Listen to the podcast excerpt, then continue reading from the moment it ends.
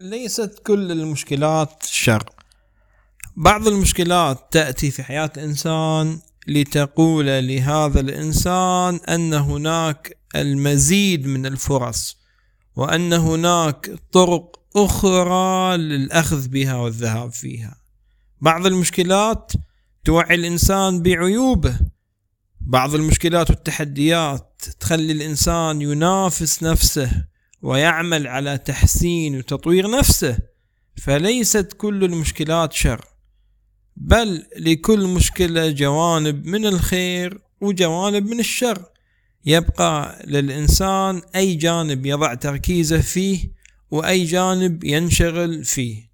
فلما تأتيك أي مشكلة في حياتك اجلس مع نفسك وتأمل ما هي الأمور التي أستطيع تعلمها من هذه المشكلة.